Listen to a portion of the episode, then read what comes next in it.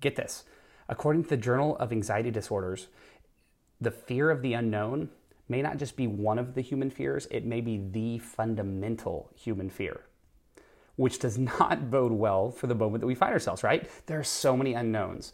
And, and it's really easy. One of the traps that we can fall into is just this, um, this paralysis and fear and emotional instability that comes by having put in front of our faces so many unknowns.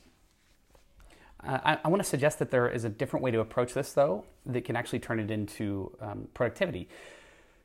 First, while we might be afraid of the unknown, I also want to remind us that humans got on uh, large boats and jumped into an ocean that they thought would eventually end and just they would fall off the end of the earth or uh, like the Hunt Lenox Globe in 1509, that they would eventually get to the dragons and things would go downhill. Like, and yet we still went.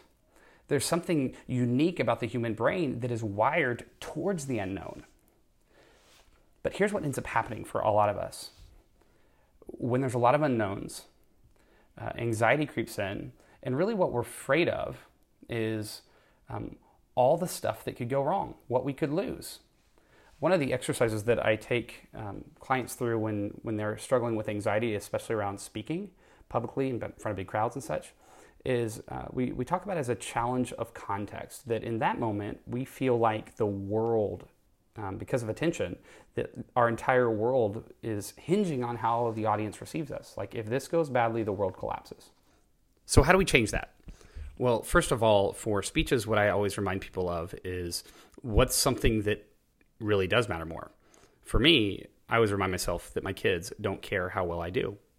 They are, if I have the best speech ever, they don't care. If I literally get booed off stage, they don't care. But in the broader context of what's happening right now, there's a few more strategies that can be really helpful. Number one, by simply labeling the fear, saying, I am afraid, it actually um, shifts to a different part of our brain and reduces its power. Uh, number two, we can actually run the race of, of what's worst case scenario. And this goes for unknown fears, not identified fears. I know some people um, are, are dealing with crushing realities when it comes to COVID and, and human loss. But, but for most of us, if we're thinking about it from a work standpoint, worst case scenario, we lose our jobs, we lose our companies, we lose our homes, we lose. Um, is it is there going to be another opportunity after that? Like if we keep running it, the odds are that we end up in a place we didn't think we should be, but we end up okay. It doesn't uh, downplay the pain and suffering that people feel that have experienced that. But what it does is it reminds us that the unknown is less powerful than even the worst known. So we've had a lot of history of living in a lot of unknowns, and humans have come out stronger for it. And in fact, we're built to thrive through it. So we don't have to be paralyzed by it. It's just about what we choose to focus on.